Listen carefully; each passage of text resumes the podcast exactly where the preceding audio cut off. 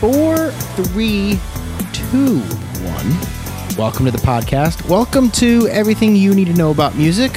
Where I, Jason, tonight and sitting with my friend Kevin. Say what's up, Kev. Hello, Jason. And his brother Michael. Say what's up, Mikey. What's up, Jason? This is the second time on the show we've had brothers. really? So yeah, so Camden and his brother did Oh. a few podcasts with me, which was really cool. Um, you guys are the second, but I will say two of the most musically influential people in my life. So thank you guys for doing this. This is pretty cool. Oh. Thank you. Mm. Uh, Thank you. Thank you Kevin. for having me as always. Yep. Always wonderful to have you back. Who are we talking about today? And I say that, by the way, s- knowing for sure that you're not going to tell me right away, and we're going to go on a tangent. So I know that. Hang on. First of all, let me say hello to the listeners. Yes, thank you for I do doing like that. to always say that. Hello, Yeah. listeners. And Jason, I am going to go on a tangent. Oh, you don't say. I am. Um, and hey, let me start with this. So, one of the great byproducts of you inviting me onto the podcast, which Right. was probably six, seven months ago, I think, Okay. for the first time. That sounds about right. Um, outside the fact that I have an excuse to drink bourbon on a Monday night, which is Exactly. always nice to do that with you. Yep. Um, is that you and I now have been sharing like musical thoughts, ideas, recommendations back and forth via text. That's message, true. Right. Yes. Um, quite a bit since uh, since you first invited me, like Yeah. I said, about six months ago.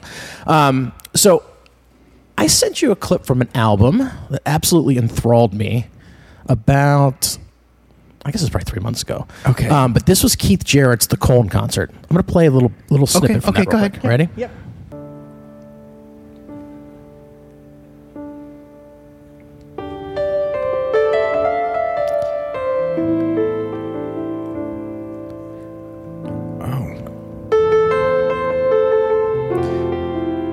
Did you listen to No. this? I thought Uh, you did. no. No? So, I was just going to say this doesn't sound familiar.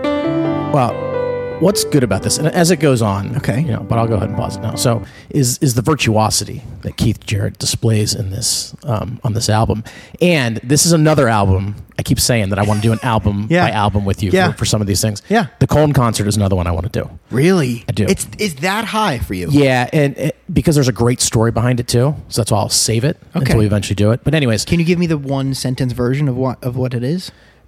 his ability to overcome adversity from what he was presented with to play that night, basically.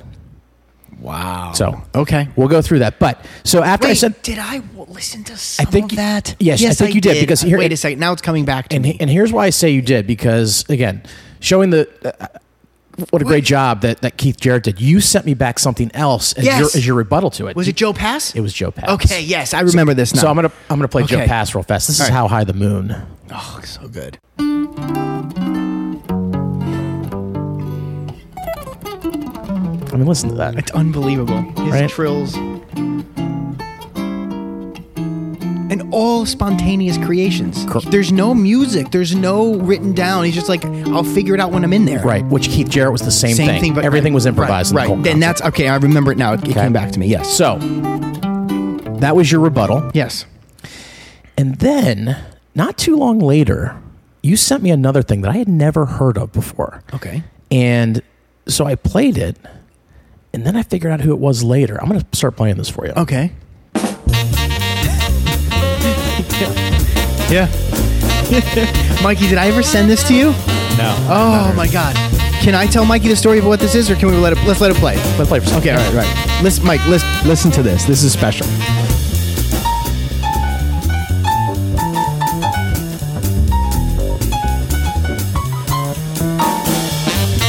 Okay. May I, or, or would you like to? Please go ahead. All right. Go ahead. Well, what I was going to say is that um, so the guy that, that that did this, his name Yes. Mm-hmm. is H. John Benjamin, and the name sounded a little familiar, but I wasn't sure. I was like, how, how do I know who he is? By the way, I pause you for just. a- I that's the only way I know who he is is from this album. Th- It's from okay, so you didn't know that No. Uh, because he's like a voice actor on Bob's Burgers and Oh, I right? thought he was a comedian of some so sort. he's a comedian. Okay, right, okay, right, okay, right. okay. And I think his big gig is that he's the voice, Voice- actor on, okay, on, on okay, Bob's Burgers. So okay. like, it's become a big, you know, a- a big thing. So, but so the name of this album is I Can't Play Piano. All right, and the premise is is that he brought on a bunch of great jazz musician, musicians, Phenomenal, accomplished musicians, and then and he really can't play piano. not a lick. and they must have told him, "Look, we're going to be in this key. Here are the notes you can play. just do whatever you want. These are the ones that will work. Go to town because he's musically correct, but there's nothing right about it. Well, that's which is weird. and that's what I want. wild. Mike, could you tell that he couldn't play piano from that little bit you heard? No. Right. and it's hard unless you have a very discerning ear to Right. do that. Right. And so part of why I wanted to bring this up, Jason, because Okay. again, I know that you understand musical theory much better than I do, is Oh. Okay. how is that possible? Is Yeah. it because he at least knows syncopation? Is it because he knew to play every other white key? Right. Um, you know, and, and, and so at least he has some semblance of a chord. Right. And the other piece of it is he's got these great musicians playing awesome music So if behind they're him. right, he must be Right. Right. I mean, if we're all on the basketball court together playing, I must be as good as they are. But this guy is has no talent whatsoever.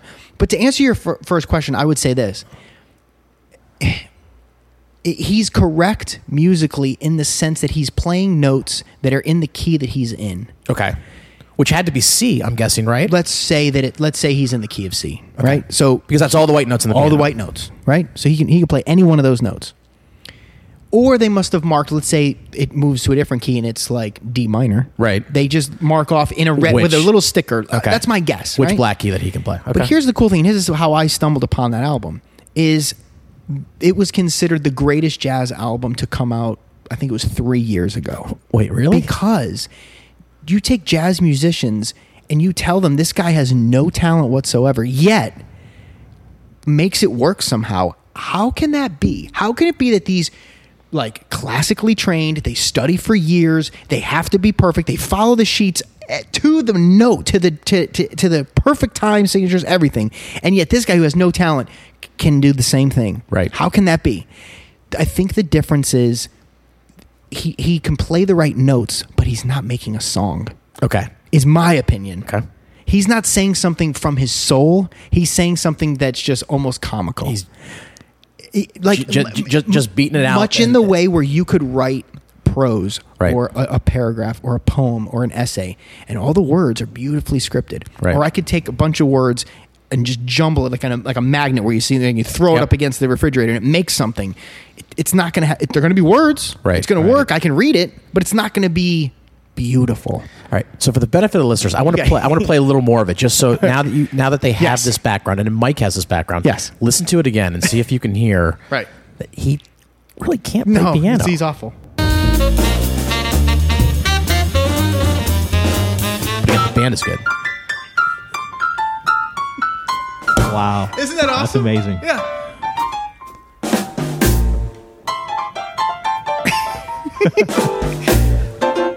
but now look, I've been to bars. I went to the bar in St. Pete and they had this on.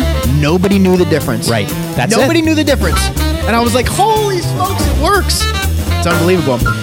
Uh, again, I, I when you sent that, I just found that so interesting. So happy that you liked it. Well, and it's funny, and because I I'd sent you, I'm like, I have so many thoughts about this. Yeah. but I don't want to do this over text. Let's you know, And let's that's talk what we're about the gonna do? podcast. Oh. No, no, no, no, no, no, no, no. That was just. Oh, okay. that- All right. that- All I'm right. still on the tangent. okay. Oh, All right. okay. Gosh. All right. All right, so tangent over. But here, as you know, I always try to bring my tangent back Yep. to what I'm trying Thank to discuss you. today. Okay. so um, Wait, let me ask you. Let me throw the question back to you. Why do you think it works or doesn't work? What is he doing or not doing again- that you go, wait a minute, something's not right? either uh, again, I thought maybe he understands syncopation and he's heard enough music in his life that he knew the cadence of what to play. Yeah, and when not to play. and, and when not to play, Yeah, right? right, yep. Um, and and then li- like like you said, is it all key of C so that he or or or, yeah, or, or yeah. are ha- have they marked it in the, are the some way? keys You're right. all marked off so he knows not to play anything outside even if of even if I gave that to either of you guys and you s- and I said just go to town on these keys, you wouldn't know what to do. You wouldn't No, know what to no, play. no. But it, it would. You would still be musically correct, but what makes it a song? I think is really an interesting concept. Yeah. Which, as a comedian, I think he nailed it. And to, Okay. and to target the jazz community like that and go, you guys take this way too seriously, was really cool. so really H John uh, H John Benjamin Yep. and the name of, what was the name of the album again? Well, I should have. And he calls himself the jazz jazz daredevil. So Yeah, that's right. Anyways, I thought that was a pretty cool um, thing that It's you had super sent cool. me. Yeah. So uh, now the reason I'm going to bring this tangent back is because in the beginning I talked about Keith Jarrett and, and his album. Yes. Um, and as you know, and I think I've mentioned on here before, I'm currently listening to every album from Robert Dimry's 1001 albums you must hear before you die. Yep. Uh, I'm like almost halfway through the list. I started in September of 2020. Um, current album at number 482 on that list, which is My Life in the Bush of Ghosts by David Byrne and Brian Eno. You might want to remember know- that name. okay. Do you know that? Do you know I that album? don't know. Um, it's from 1981. So, anyways, it starts like in 1950s. The first one is Frank First one, Sinatra. Frank Sinatra, I think it's 50, 51 or two. Okay, so I'm, Yeah. I'm like 30 years It's into wee it, small hours, and I yeah. got about Yeah. 35 or so years to go. So, anyways, um, but so going through all these albums, so it's taught me the importance of what I think is a lost art, and that is creating an album Oh wow, okay. today, I like that, right? I Yep. mean, we're, we're so inundated, and especially in the digital age, iTunes, Yep. right? Everything was singles. Now that brings us almost back like to the 1950s, right, where everything was singles. Correct. And 40s. 45s, yep. right? Yep. You know, it, it was late in the 50s where they finally started building albums, Yep. and in the 60s, the album became a true work of art. I think you have to give a bit of credit to Wee Small Hours of the Morning for Frank For- for Sinatra. helping- that for really helping kinda creating- set that yes. table? He wanted to make the album specifically that length to tell that entire one cohesive story. Right. Yeah. And that's so that's what's important to me about Ooh. about an album is that you know they're well constructed, right? Yeah. They're well thought out. I mean, good albums, right? Yes, good yes, albums yes, are yes. well thought out. It's a And work of art. It's a piece that There's there's a clear beginning. Yeah. You know, that usually there's a well defined middle, and and the, the really good ones have a solid ending on the way out. right. So Wait, sorry. Do Got it. you know this about your brother? Like this is something I've learned. Like I've known you guys um, m- more than I haven't in my life, right? I mean, we we met each other in 7th grade, so Right. Do you know this about your brother? How important these things are to him? Like the construction, the composition. It is such a serious thing. The songwriting. Like it's almost more important than the actual result, I feel at times. No, I found out on this podcast. Oh, seriously? Okay. All right. I didn't know Wait, if you knew that. I this didn't know com- he this- had a strange taste in music, but wait, wait. didn't know this this coming from the two guys that listened to all my CDs No, I know. after I We- left and we after give I you left for full college. credit. We give you full All credit. right, I'm, all right. Absolutely. I'm just saying. I didn't realize how much the construction process and the thoroughness of its, like the form, was such a big deal. Well, and, and again, I think I mentioned before because it's a part of my brain that doesn't work, right? I couldn't write a song. Um, and so the fact that somebody is able to write a song and create Right. this incredible piece of art um, is, is very fascinating. Yeah, to me. okay. I So get that. I appreciate it. I can't do it. Yeah. um, all right. So, with all that, I'm here to, tonight to talk about a band that is an absolute expert at leading off an album. Okay. They are what I call the Lenny Dykstra. I am really dating myself with that. Mike knows. Yeah, Mike was a as, Mets- as yeah. a Mets fan. Yeah, I'm Mets. glad he's here because of that, right? Because I hated the Mets, but Lenny Dykstra, son of a gun, if that guy didn't get a hit almost every Great time, leadoff. To, to start off the game, the leadoff hitter, he's getting a hit almost every time. okay. So, you know, to me, leading off an album, right? Yeah. It's your chance to show everybody, okay, here's what the album's about. Here's what I'm here's what we're trying to set out to do or I want to try to grab that attention right off the bat. Sure. And so the band I'm talking tonight I think is absolutely the best at leading off an album. Okay? Okay. All right. So, we're going to go through hints. My eyes are in the ceiling trying to guess right now. Are you ready for your first hint? Yeah, oh, okay. Yes, please. So this is a band of four folks, four guys. They formed in Europe in the late 1970s in a time of their country known as the Troubles. okay. Okay. All right. Anybody want to hazard a guess on the first one? For British, did you say British or European? I What said- did you I say? said Europe. You said Europe. You want me to? No, Here, it's here- fine. Well, the next hint. all right. I'm gonna give you the next hint. I I'm gonna need one more. Yeah. Yeah. I'm gonna tell you who the four guys are. You ready? Oh, wow. that means we're not going to know them. All right, go ahead. Larry Mullen Jr., Okay. Adam Clayton, David Evans, and Paul Hewson. Those are the four members of the band. No, I don't know those names. Okay. No, never heard him. Their debut album was from 1980, and it was titled "Boy." See, now I know, Jason, you don't know who. The, No, I don't. that You don't know much about this band, so I'm glad I'm doing this. No, because I was I a little don't. worried maybe you knew No. a bunch about them. Okay. Mikey, anything? I got nothing. No. right. Give us one more hint, I though. need- I don't need just a hint. yeah. I need okay, a hint. I'm still okay, doing- I'm okay, still doing okay, this. okay, All right. okay, okay. From 1987 to almost 1997, I would say they were the biggest band on the planet. From eighty-seven to ninety-seven. Yeah, and still have staying power. From All right, eighty-seven. Maybe Go ahead. we don't know their real names. Is it you two? Oh It is you two. no! Come on. Those that's their real names. So Larry Mullen Jr. Uh, let me. So yeah, they formed in 1976. Um, What? they were teenagers at the Mount Temple Comprehensive School in Dublin. So Larry Mullen Jr. He was a drummer. Holy smokes! He put a note on the cork board at the school that to invite interested musicians to start a new band with him.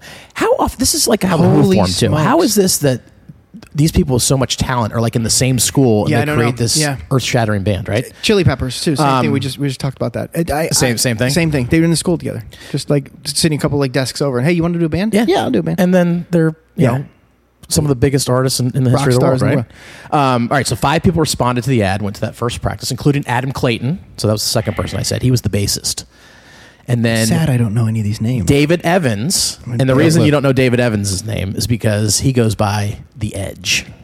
Never knew the Edge's real name. So Nope. David Evans. As a guitar player, I'm He, embarrassed. and to so say he that. he is the lead guitarist, Yeah. right?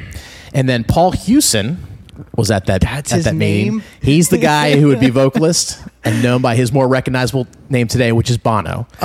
unreal. Bono comes from the Latin bonavox, which that means good voice, and so they shortened Oh. it to Bono, There you and that's go. how he got to be his name, the one named man like Madonna, like Prince.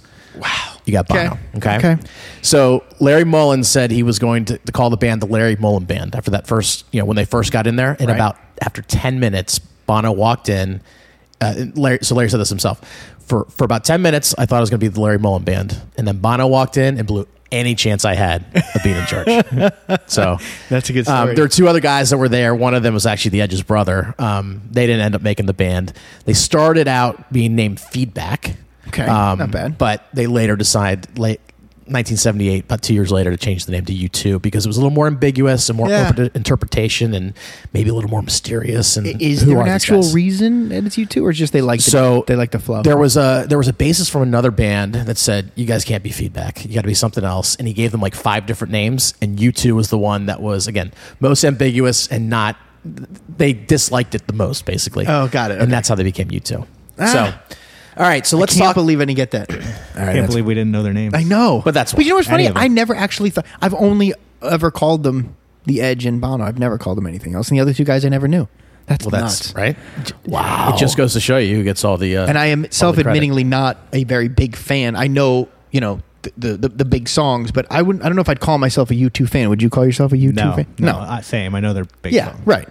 But didn't you listen to it a little bit, Mike, when you were when you were a kid? I thought you listened to a little bit of, of uh, Yeah, Sunday, too. bloody Sunday, and- Sunday, yeah, right? Yeah.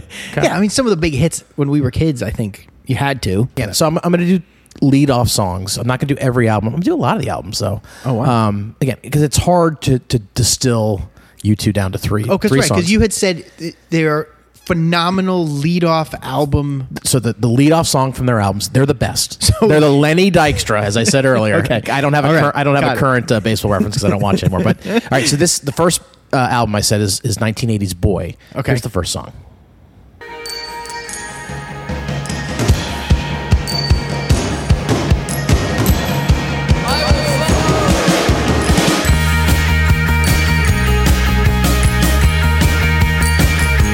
Do you know this one? Hold on, I feel like I might. Should I? No. Nope. I know him. You do? Okay. Mikey knows it. We get to the chorus. Jamming though.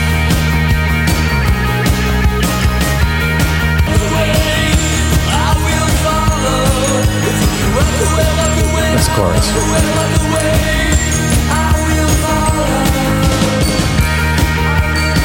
All right. So, again, I Will Follow was the name of that song. Mikey, you knew that when you heard that one.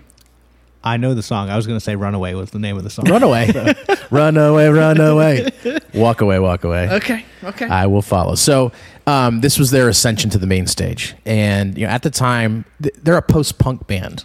Th- Okay. th- that, that's what they were considered. Definitely more on the pop side because some of their contemporaries were like The Cure, Yeah. Hmm. um, Susie and the Banshees, um, and the very critically acclaimed Joy Division, who I don't think you guys would like at all because even they're a little dour for me too. You two is a little more upbeat. I think you can hear that you know just from that first song that they are you know trying to really kind of kind of jam it out, um, and and th- they weren't quite as serious as some of these other post punk bands that, that hit the uh, the scene at the same time. Are they So- right in between where classic rock leaves off and punk begins? so they're so they're after punk, right? So you got classic rock, Yeah. and then you got punk, and you had punk for like four or five years, really hit hard, like in the mid to late seventies, Right. And then in the eighties, that's when all this post punk came along that that said, hey, we love the passion that punk brings, but punk can be a little little grating in terms of you know the vocals can be harsh. It, it, it- it's super fast. It's it you know it's a little uncontrolled. So post punk was kind of, was trying to take some of those thoughts that punk had in terms of really rocking out, Got it. um, and, and separating themselves from like say the Eagles or Right, you right, know, right, some of right, the other right. you know contemporary classic rock bands at the time, and and and taking that passion, but being a little more musically um, you know uh, appealing to, to the masses. Got it. So, and I, again, I would say that U two is much more on the pop side of that post punk. Uh, Okay, Side. okay. A little more poppy, um, but still you know still rocking out. So, uh, I mean, the Edge's guitar work that you hear on there, it's it's soaring. You know, it's distinct. Um, he did almost all of his chords for, for for your knowledge, Jason. He just did two two notes. So Wow. you so know, power chords. almo- almost power chordish, Got it. right? Yeah. Um, and so there was an anthemic quality, and you know I love Yeah, that I word. know you do. And so th- that's that's part of what draws me to you too. Is it the big concert, It's the like the, big venue, concert. It's the energy, the, the- passion, the loudness, just and the the boldness? go- yeah. And let's just There is something about four dudes standing on stage commanding 70,000 people to Right.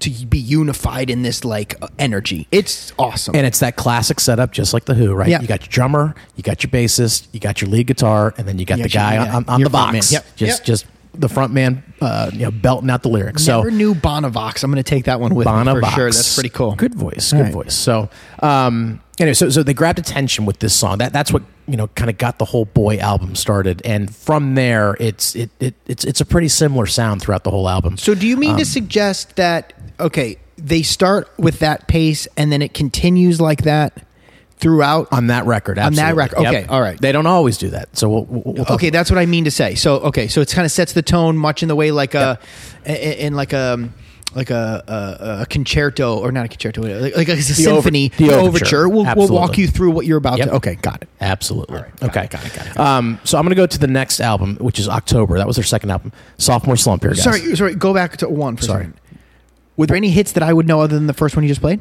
I Will Follow is going to be the most um, most recognizable song from that album. The other two hits were The Electric Company and uh, God, what's the other one? Um, I'm, That's draw- fine. I'm drawing a blank. No, good. But, No, but- that means But no. yeah, you, if Okay, you don't know I okay. Will Follow, you didn't know the other two either. how many albums They're at 14 right now. So Oh, all right and I'm only going to talk about 13 of them. No. okay all right so, go all ahead. right, the next album, though, Sophomore Slump, number two, is October. And part of it was they had such a great reception from um, from Boy Right. that the record company tried to rush him right back into the studio six months later. Come on, you guys got to do another album, put it out. Um, and most of it is not good. Oh. However, the leadoff song is great. Okay. And another one, I bet Mike will know it. Because one thing we had Under a Blood Red Sky, which is the li- live album. So a lot of these songs I'm playing early here are from that. I think Oh, that's- I used to play that CD all the time in the car. So see you you have a leg up that way I do. I mean, I'm, I'm related to him. it's true all right. So this is the leadoff song from October from 1981.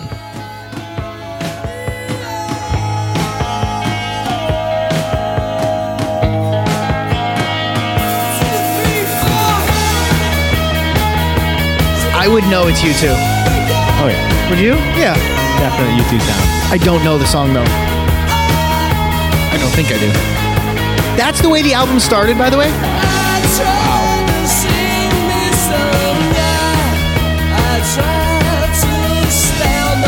No? Uh, No, I mean, uh, no, as in I don't know it. Here's the first. Do, do you think you know it? Again, I couldn't tell you the name. Uh, here's what I was gonna. Say, here's what I was gonna say. My first opinion or just reaction to Yep. it. I feel like there is no warm up. They get you right into it. Yeah. Here we are. The only warm up is like I feel the engineer like faded up the Right. music, Right. and they just they just said go, and you, we'll we'll, we'll, we'll they- fade you in, and they just were like high energy from the from They- the minute one, They just jump in. right? It's pretty cool though. I'm gonna I'm gonna be rude for a second. Yeah. I'm gonna be rude and say there is a lot of similarity, in my opinion, to U2 songs. Like Okay. if you like one, you like them all. I Right. kind of feel there's a there's a common thread that goes through all the songs. I would know this is a U2 song without ever have heard it before. Because it, it has that sound, Yeah, right? right. And at some point, though, I think I think you're going to hear a think- little okay, different. oh, all cool, right? okay, So we'll, all right, we'll, all right, we'll good. see. We'll see how that how Awesome. that If how that that, holds rudeness up, yeah, evolves okay, as we go all through right, this. okay, but good. So the name of that song was Gloria, um, and and as you turn it down, one of the things you know, uh, gl- it- it's based off a hymnal um, or a liturgical tune, I should say, called Gloria in Excelsis Deo. So remember, they're from Ireland, Yeah. right? Yeah. they're Catholics, obviously. So you know, the Catholicism had a big influence um, on on them, especially in the beginning, and Bono's lyrics, and um, you know, uh, so, so part of that part of that uh, chorus. The Gloria is, you know, Oh, wow. it, it is a uh, almost like like a chant style um, uh, chorus that that he has there. So Wow, that's pretty cool. yeah. So All right. okay, show that they're good Catholics. All right. So that's number two. That's number two. We're going to the third album. Oh, for next. two, Mike. And this is I'm over two. so boy. Even though boy grabbed kind of the the, post punk marketplace, so to say, um, it was the next album that really cemented them as okay. This is a band that is going to be huge. And so this one, you guys have to know this one. Oh boy, I, It's Mike a lot of definitely knows pressure. this. Yeah. Okay. I, this one I do know. That's the way the album starts. This is the opening song to the album War from 1983. Excuse me, 1982. Wow. That It's a great first song. Yeah, that drum beat is infamous. Can't miss it. Oh,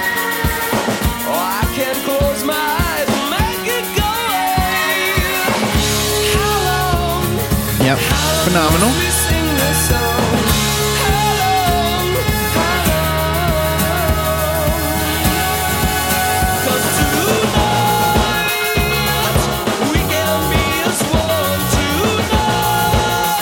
Yeah, great tune.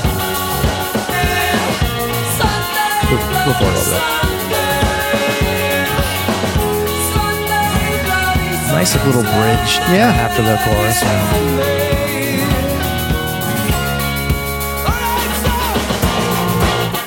So yes, that's Sunday, Bloody Sunday. Um, Huge hit for them. huge hit. Yeah. And like I said, this is most likely their their jumping off jumping off point to greatness. What year is right? this? 1982. Okay. Um, you know, so put yourself in their shoes for a second. They're in an Ireland that is still wrapped with with strife from the troubles, right? Right, yep. You got things like like uh, you know Northern Ireland having all sorts of issues with with with. Uh, the- you know the UK, the Irish Republican Army, Sinn Yep. Fein. There's all these competing factions trying to you know kind of separate, uh, or trying to keep England from separating a chunk of their island, right? That that, that was claimed by by the UK. So, um, you know, kind of the militant attitude they had. You know, the Native Irish were really you know wanting to fight back, and you can hear that. And that there's almost like a military beat in Yeah, that song, there is. right? In You're terms of the absolutely right drumming. about that. Um, so I mean, you feel like after, after you listen to it, you could march to attain freedom, right? R- right then and there, along with the boys from U2. For so, sure. um, this album led Rolling Stone to call their music muscular and assertive, with the Edge's radiant chords and Bono's ardent vocals. Yeah. So it was it was a protest album for the most part, um, and all the other songs on there again kind of follow. Even though you do have some songs, unlike Boy, which is pretty pretty consistent in, in, in tone um, with War, you do have some more balladry kind, kind Oh, of really? stuff. Yep, but a lot of it is still kind of in that you know marching.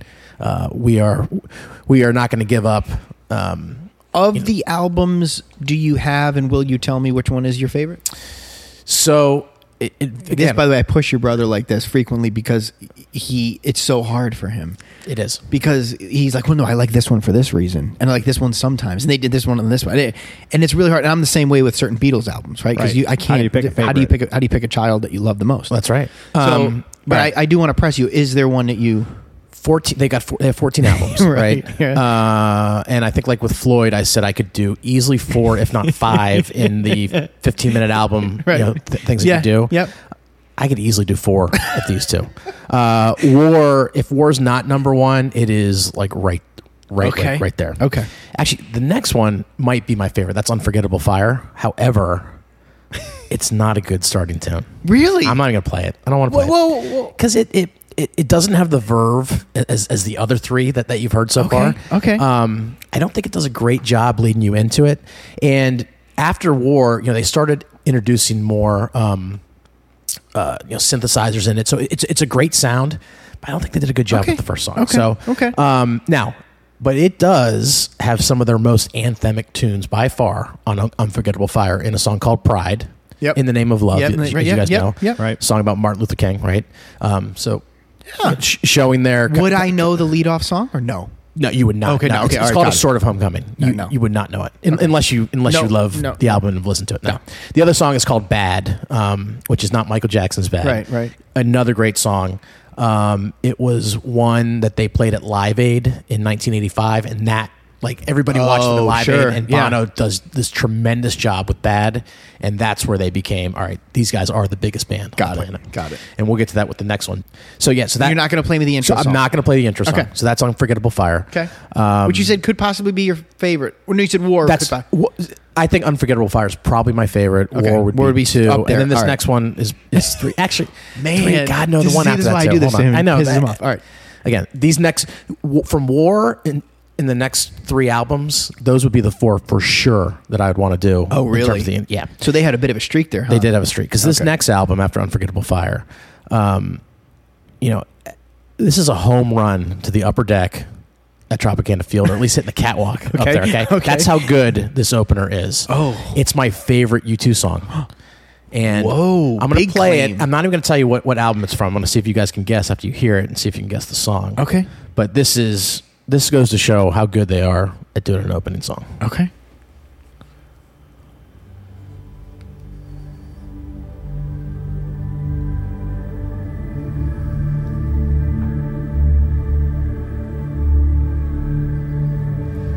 I will mention they had a new producer from Unforgettable Fire. His name is Brian Eno, Okay. and he produces this album too. And so you can hear the element. The beginning, it's a little different. Yeah. we're not drumming right away. we're not getting right into no, it. No. It's a it's a true like proper beginning. It's not like we dropped in on a concert already occurring kind of a thing. We're building. Yeah. Oh, of course. Wow. I didn't know that's how that actually started. They don't play it like wait, they don't Oh yeah. What album? rattle and hum. Nope. No? Joshua Tree, It is the Joshua Tree. Oh god. And the song where the streets have no name. "Where Oh, the Streets Have No Name." Here we go.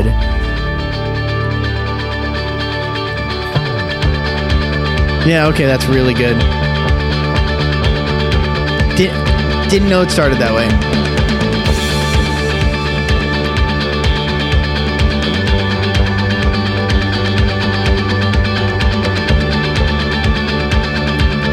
Yeah, that's killer. It's a big build for sure. Big time.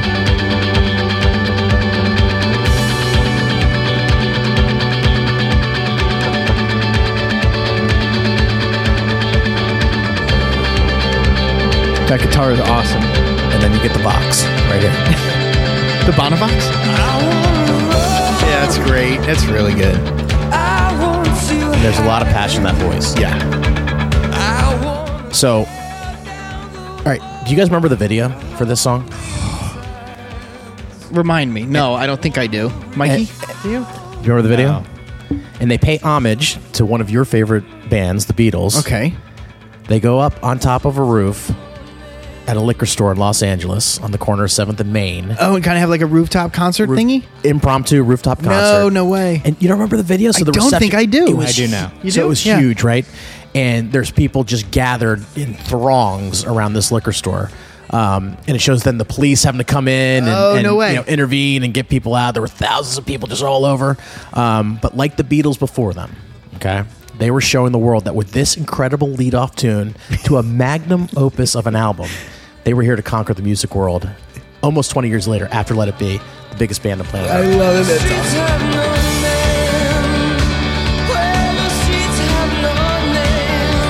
Okay. I like it. I like it.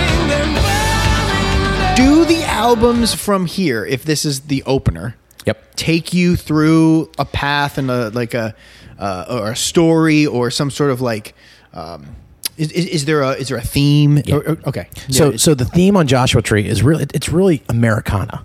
oh really? They were, you know, after all their travels and you know the fact they had become a big band and and you know again kind of cut their teeth there at, at, at Live Aid.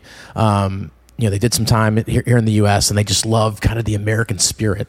And so you'll hear there's even some country tinge songs on this album. Okay. Um, you know, and and but what was so great about Where the Streets Have Their Name again? It's that build and it's that you know incredible kind of kind of startup. Versus the second song is I still haven't found what I'm looking for. Oh, right. which is a great song, Great song. but not the same in terms of a leadoff song, right? No, you- yeah. I mean, Right. right? You know that that song with it with its dramatic opening really sets the table for how great an album Joshua Tree is, and Joshua Tree is probably my maybe it's my third favorite. I don't know.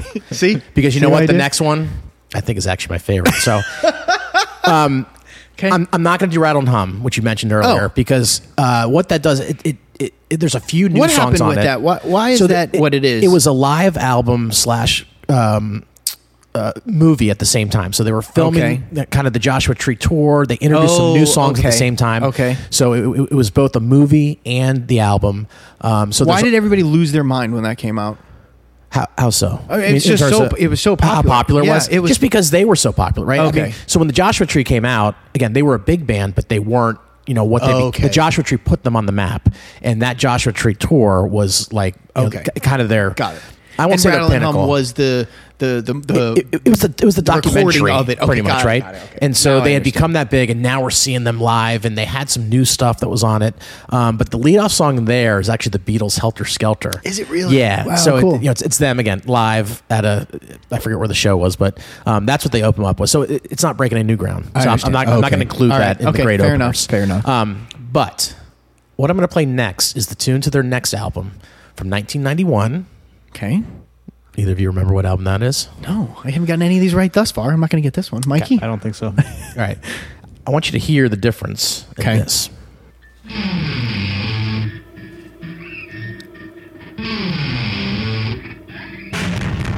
Wow.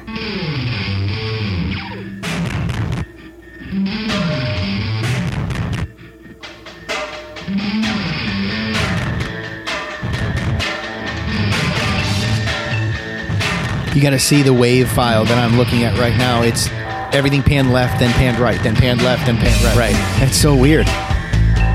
Did you know this one? I do not know this one. Mikey, I mean, thus far, I don't know it. Not yet. So we get to the, All right, hold on. to the vocals.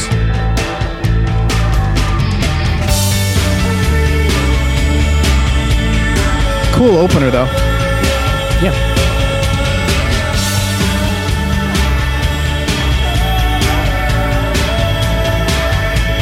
But listen to Bono's, Bono's voice here.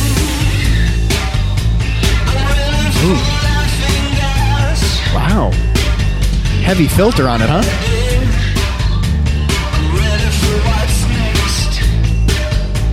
I don't know the song, Kev. No. So the name of the song is Zoo Station. And the album is Achtung Baby. Oh. From 1991. Okay. No. So if if I started the podcast with that, would you have known that that was you too? no, I take everything. not, I take right? everything back that I said. so and that's so I, I was 15 when this came out so i'm dating myself but that's fine um, and when i first popped this cassette in the player it was earth shattering to me okay Really? this is one of the first this is probably one of my first like you know hey i'm not just listening to greatest hits and, and, and that sort of thing anymore that i love the joshua tree i really like rattle and hum and now here's this band where you know they had this anthemic sound of the soaring guitars and the arpeggios and the military style drumming and you know just had this incredibly americana rock record in, in, in joshua tree and then we get this industrial sounding distortion laden Yep. but still very driven rock record um, and, and bono puts it best right in the first two lines he says i'm ready i'm ready for the laughing gas i'm ready i'm ready for what's next and that's what makes Zoo Station such an, a, a remarkable opening tune because this is what's next for a band that probably didn't have to recreate themselves, right? Got it. They're the biggest band on the planet. Yeah. Like, would it be a lot safer just to do Joshua Tree 2? Absolutely. And Keep going. And, and keep going? But they did almost like a Beatles like revolver, right? And, and a whole renaissance and wanted to change and wanted to explore new areas Right. and be We able to did that. continue Yeah. to, to you know to build their their fan base. So this tune it brought New Two into a whole new era, and for millions of kids like me at the time, I mean, I, I fell deeper in love with the band after Really? this record. Yeah, um, and is it more electronic? It is and- definitely more electronic. Okay, Um, and all right, so I even wrote this in my in my notes. I think it's the best record they ever did. I think this is my number one. I think Really? Octung Baby. You know, pr- again, probably part of it is, is the timing and and you know where I was in my life and and and just again. And the fact that you discovered it and just- you was like, yeah, I, I- right, I- yes. the day it came out, I put the cassette in, and I'm like, Yeah. here, here's this whole new thing. that So- definitely plays a role for sure. yeah, so despite I mean all the great records that preceded this, um, yeah, and and this is another one we absolutely, Really? I will absolutely do a podcast on this. Thing. Okay. for sure. Of, of the U2 records, I'll do this. So Okay, all right. Um, I'll hold you to that. That that would be worth doing. Because actually, now that I'm hearing a lot of these songs, I'm I'm starting to remember how much I don't know about them and how much I should know about them. I feel like I'm going to listen to him Uh, more. me too. It's exactly what I was going to say. I, I feel like I'm going to force myself to listen to them and appreciate them more. Right, So well- oh, you, you've done that for sure. ho- hopefully, I don't uh, you know just just go on a downward spiral here with the rest because Octone Baby is probably their pinnacle. Um, but we're gonna hear some. You know, Man, the a last couple of two things I that are feel like interesting. is where I kind of want to start. oh. Yeah, they, and and I think a jumping off point of the Joshua Tree and Octung Baby is is a is a fine way to start. YouTube, Okay. for sure. Okay. All right, so the next album is Europa. I'm not. I, I really like that opening tune actually, but it's it's really long. It's got an even longer intro than Oh, Where the wow. Streets Have No Name. Um, so I'm not gonna I'm not gonna take the time, and I don't want to be here all night for you. Um, there's only so much bourbon in the bottle, so I'm gonna move on to U2's ninth record. This is a controversial record called Pop. Um, Why? What makes it well, controversial? here, here's the opener to it. All right. Again, still has some of that electronic, Yep. right?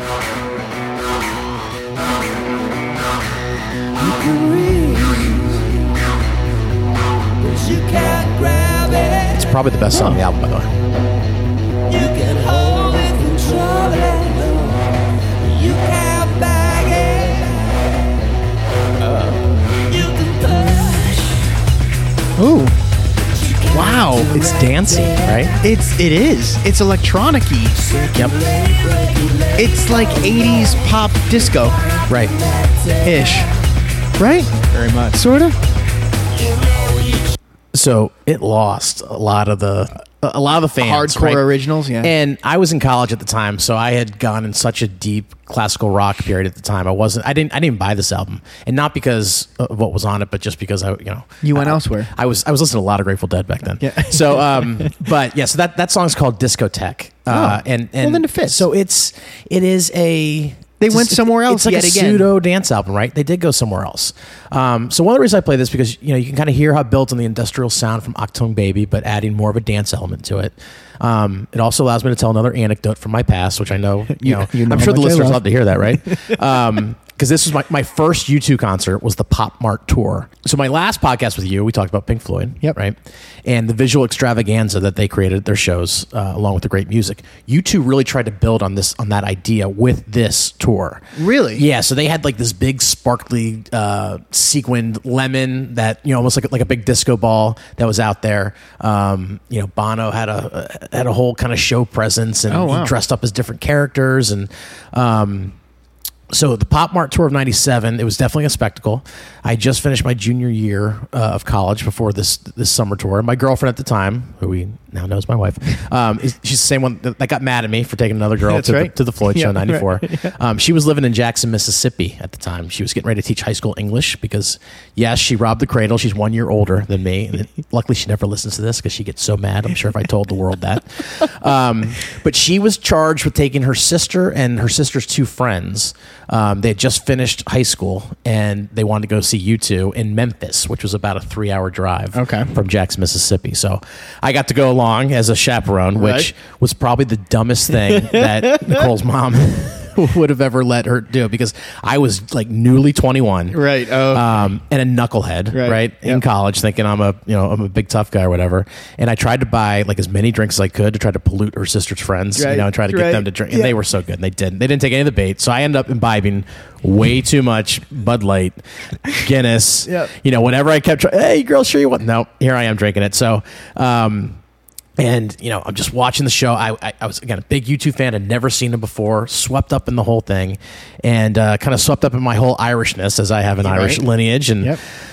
all that Guinness Oh, I kept buying. That uh, at the end of the show, my girlfriend is angrily leading me out as I'm, you know, completely inebriated with her sister's brood, kind Oh, of tra- trailing behind her, and I'm yelling to everyone that could hear, "Free Dublin!" You know, like in my Yeah, best right. Irish Yeah, accent, you know, yeah. and all stupid nonsensical epithets. I love it. um, that my very you know ignorant self thought. any Irishman would, Yeah, would should- say that. should do and, the same. You know, making a total fool of myself. But again, somehow this girlfriend who now suffered through another bad concert experience with I me. love this. Um, she kept me around still, still to this day. So um, we, I made up for it though because I took her to the Joshua Tree tour in 2017 at Tampa Stadium or, or Oh, Raymond yeah, James, yeah. which was awesome. So they redid the Joshua Tree in full there. um, I remember when and they played were a here. lot of other classic songs, and it was it was just an excellent experience. So um, like my poor performance at that show the day at the Liberty Bowl in Memphis, um, many U2 fans decided the album Pop was just an abject failure. So the lads went back to the lab to recreate themselves yet again and led off the next album with this song. Oh. Yeah, I know it. I didn't know this was the beginning of the album. I would think that this just this is not how you lead it off. It's the lead off. There's a bloom shoots up through the stony ground. Yeah, There's yeah. no It's great.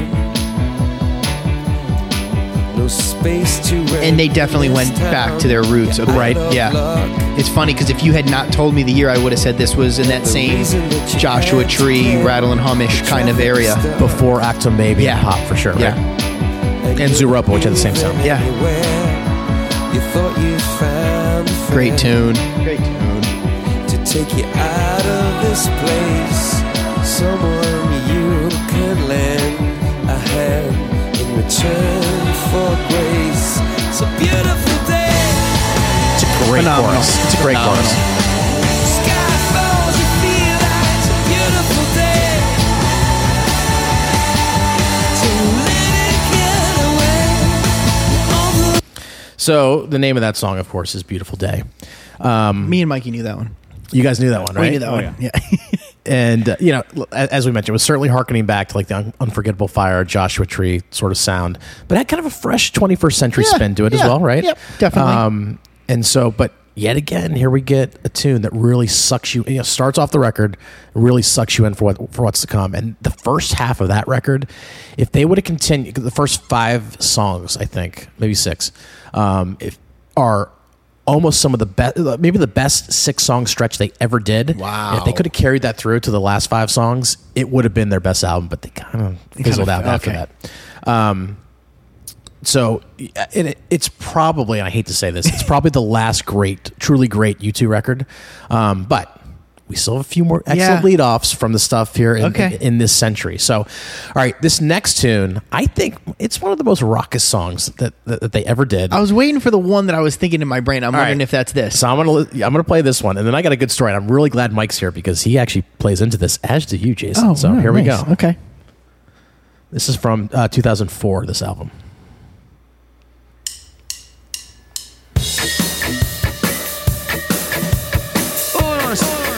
Oh yeah. Yes. Great tune, rocking.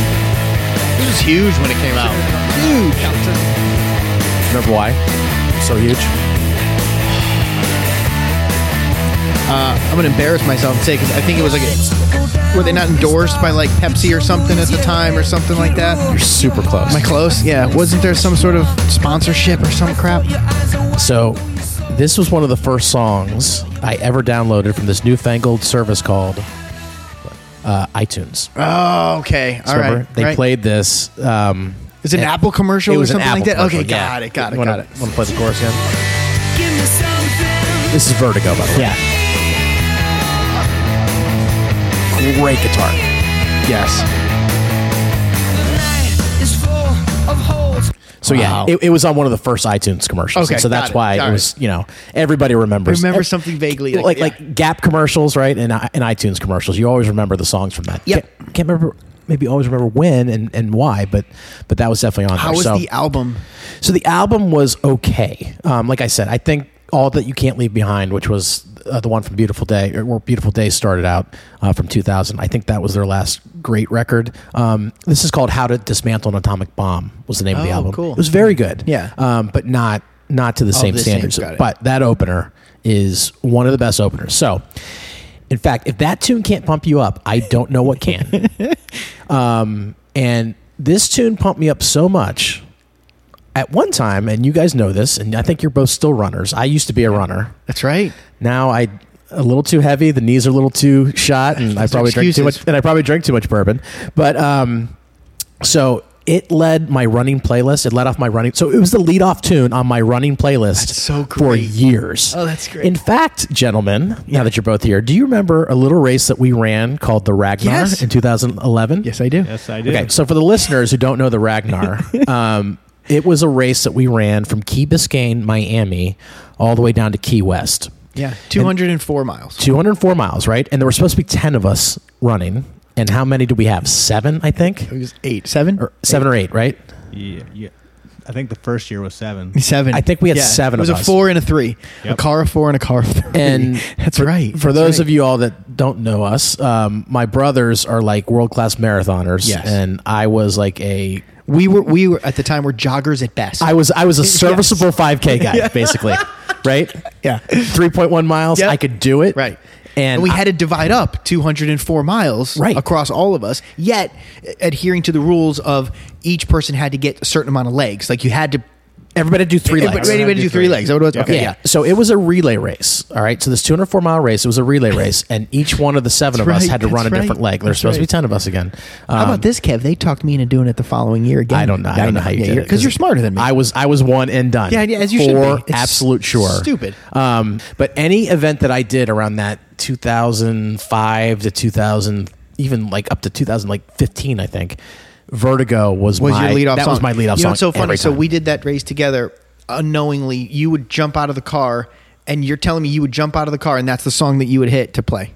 Absolutely. Just found that out now. That's Absolutely. pretty cool. Yep. That's a nice full Like I was circle. shot out of a cannon. So I re- that first like three minutes, man, did I hoof it, and then I was dying the Because rest of the that. time. That's so, great. That's great. All right. Uh, what was not shot out of a cannon though, for a segue here, is uh, the next album for you two that was titled "No Line on the Horizon" from 2009. Um, I won't dwell on it too long. Uh, other than I, I'm going to play the opener. Okay. That I really like. Again, It's kind of a long build-up opener too, but let, let's let's listen to this. This is the title track uh, and opener from "No Line on the Horizon" from 2009.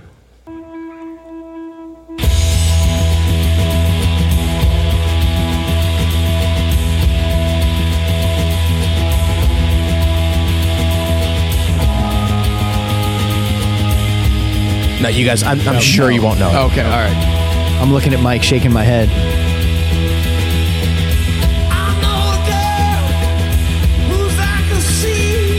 Sounds you two ish. Yep. Yeah. It's in in proper theme. Nice chord chain. I like the whoa, whoa, whoa, whoas. Yeah, me too. I like that.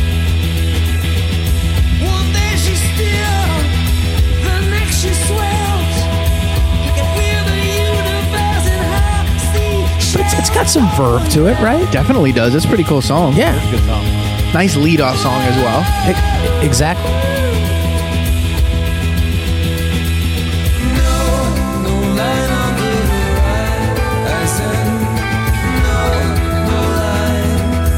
Very cool. All right. So you guys never heard that? No. right?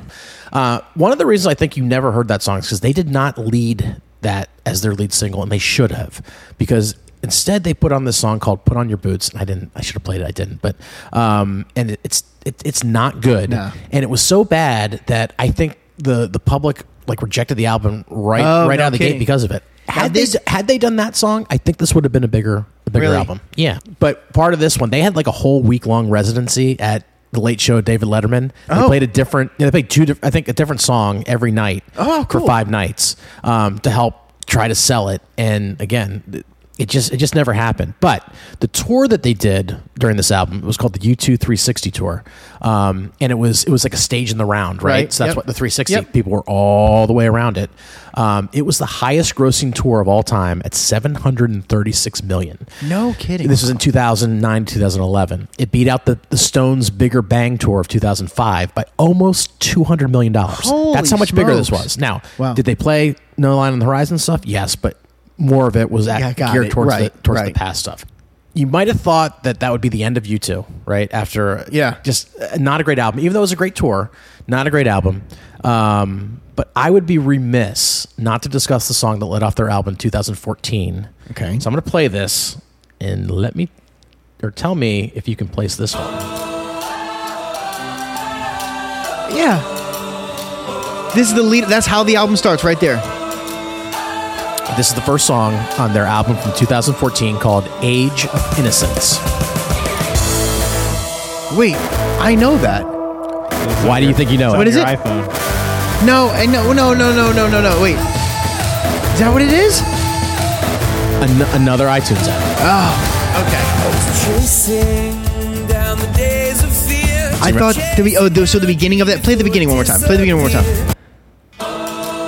Is that what it is? It's not a show. It's it's a commercial. It was it was in the iTunes. commercial. Okay, God. So the, right, the got name it. of the song is called "The Miracle of Joey Ramone." From, Oh, from the Ramones. From the Ramones. Oh, yeah. Um, and it was the first song again on an album called "Songs of Innocence," which is now an infamous album. Yeah. And you, I think you guys remember why because Apple put it on everybody's iTunes accounts. If your settings were automatic downloads, Yep. Everybody when they woke up on the morning of October thirteenth, two thousand fourteen. Had Yeah. the album "Songs of Innocence," Yeah. and I know it ticked a lot of people. Oh, it off, pissed right? me off because I didn't care, and I was like, "Get this stuff off my." It's still on my phone right No, now. it's I swear. I don't listen to iTunes, so when it comes on, There it it's is. one of those. oh, no kidding. Okay, but all right, see, I was of course one of the you know one, one of the You- people that- you were I- like, I "This was, is amazing." I was thrilled because at the time I was listening to a podcast called "You Talking You Two to Me," um, which is the best podcast. That's my favorite podcast of all time. no kidding. yes. Um, Scott Ackerman from Yep. Analyze Fish, we talked about earlier, Yep, you yep, know, yep. in another podcast, and Adam Scott from Parks and Recreation. They go through every album, and, um, And just deep dive into everything. Well, yeah, but they but they're comedians, so Oh, okay, there's so yeah. much nonsense and that sort of stuff. But they do really love you too, um, and so and, and the reason they did the podcast and they they chron- chronicled every album because they were waiting for this to come out. Oh, no kidding. So when it came out, Oh, I was that's psyched, cool. Okay, and the yeah. whole and then but everybody else in the world was like, lost what their the mind. heck is I don't this? have enough storage. Get it off my phone. Like everybody was really upset. So this and this is before like all the unlimited music um, uh, services came to fruition. So Right. there was no Amazon Music Unlimited. There was no Spotify Unlimited. Right. Um, which without that, you know, th th those unlimited services, I wouldn't be able to go through Robert Dimery's 1001 Yeah, that's uh, true. albums Think of all about time. it, right. yeah. I couldn't buy 1001 albums. No, But the fact or, or source them. That'd be really difficult. Ex- Exactly Yeah. right. So you know now that we have this ability, pretty amazing. to access any single album we want at your to out of the last fingertips. sixty years, It's right? amazing. Yeah. Um, but again, you can't have a great album without an excellent opener. And you two, I hope you guys have seen tonight. At least, They at least, definitely at least I've convinced Wait, you are, to is some this degree. your theory? A, uh, like This is my theory, yeah. Okay. Do, do do you two fans feel similarly? Do they do this? Do you feel on purpose? I should. uh, We should do a poll. a- Okay, a we poll- should. a poll. I should say. Yeah. Um, and uh, you know, hopefully, all the YouTube fans listening to this tonight will will write you. All right, I will and let ask you for know. comments then. There Yeah, you go. for sure. Ask for All right, comments. cool. So. Um, And I'm so embarrassed. I don't know any of their real names. clue. no, I had no clue. But m- most people, again, you know him as uh, Yeah, uh, yeah, as their stage As names. Bono, yeah, The Edge. and then the other two guys. They're just And- sad. and the other two guys. Well, that's phenomenal. I, I promise you, what I will take away from this, besides a few of your tid, tidbits, is I will definitely listen to more U2 music. I will explore some of those albums. I'll probably be texting you and leaning on you for some guidance. Okay. but I think that middle area is probably where I'm going to start. that's I'll, why. I'll be going back for sure. Well, Yeah. awesome. Yeah. awesome. I'm glad to hear. so that. I always ask you, what song are you going to bring me out on? so here's the thing: I can't take you out on an opener, right? No, I guess it's true. I got to give you a closer. Oh, that's good. Um, though I will say, for the most part, you two isn't great at, at- at closing an album, and, Okay. and I think I alluded to a couple times. Like you know, the albums tend to they put- kinda they peter out a front little load bit. everything. They do kind of front load it, um, but there is one album, War, uh, that does a really really good uh, final song, and they they play this a lot as their final song. Oh, at- really? At, at, concerts, yep. Um, this so the bookends on War would be Sunday Bloody Sunday, okay. and then this is Forty, Okay. and I'm playing the live version. Oh, cool. So thanks again. For having Thank you me, so much and- for doing it. and Let me we'll ask you this take last out. question. Last question before we Yep. let this ring out. H- How are you in the difference between their live recordings and their studio recordings? How different are they? Yeah, and how and where are you? Like, do you love the energy of the live, or do you like the uh, like the album version and the the original? No, I, I, I mean the live. It is the way to hear it. I, I love the live stuff. Lo- I mean, love the originals too, but but the Yeah. live definitely captures that captures that complete energy. for Yeah, sure. gotcha. So, Oh, that's awesome. All right, let's hear this. And then with that, Kev, I will say thank you so much, Mikey. Thank you too, and we for will having see you next time.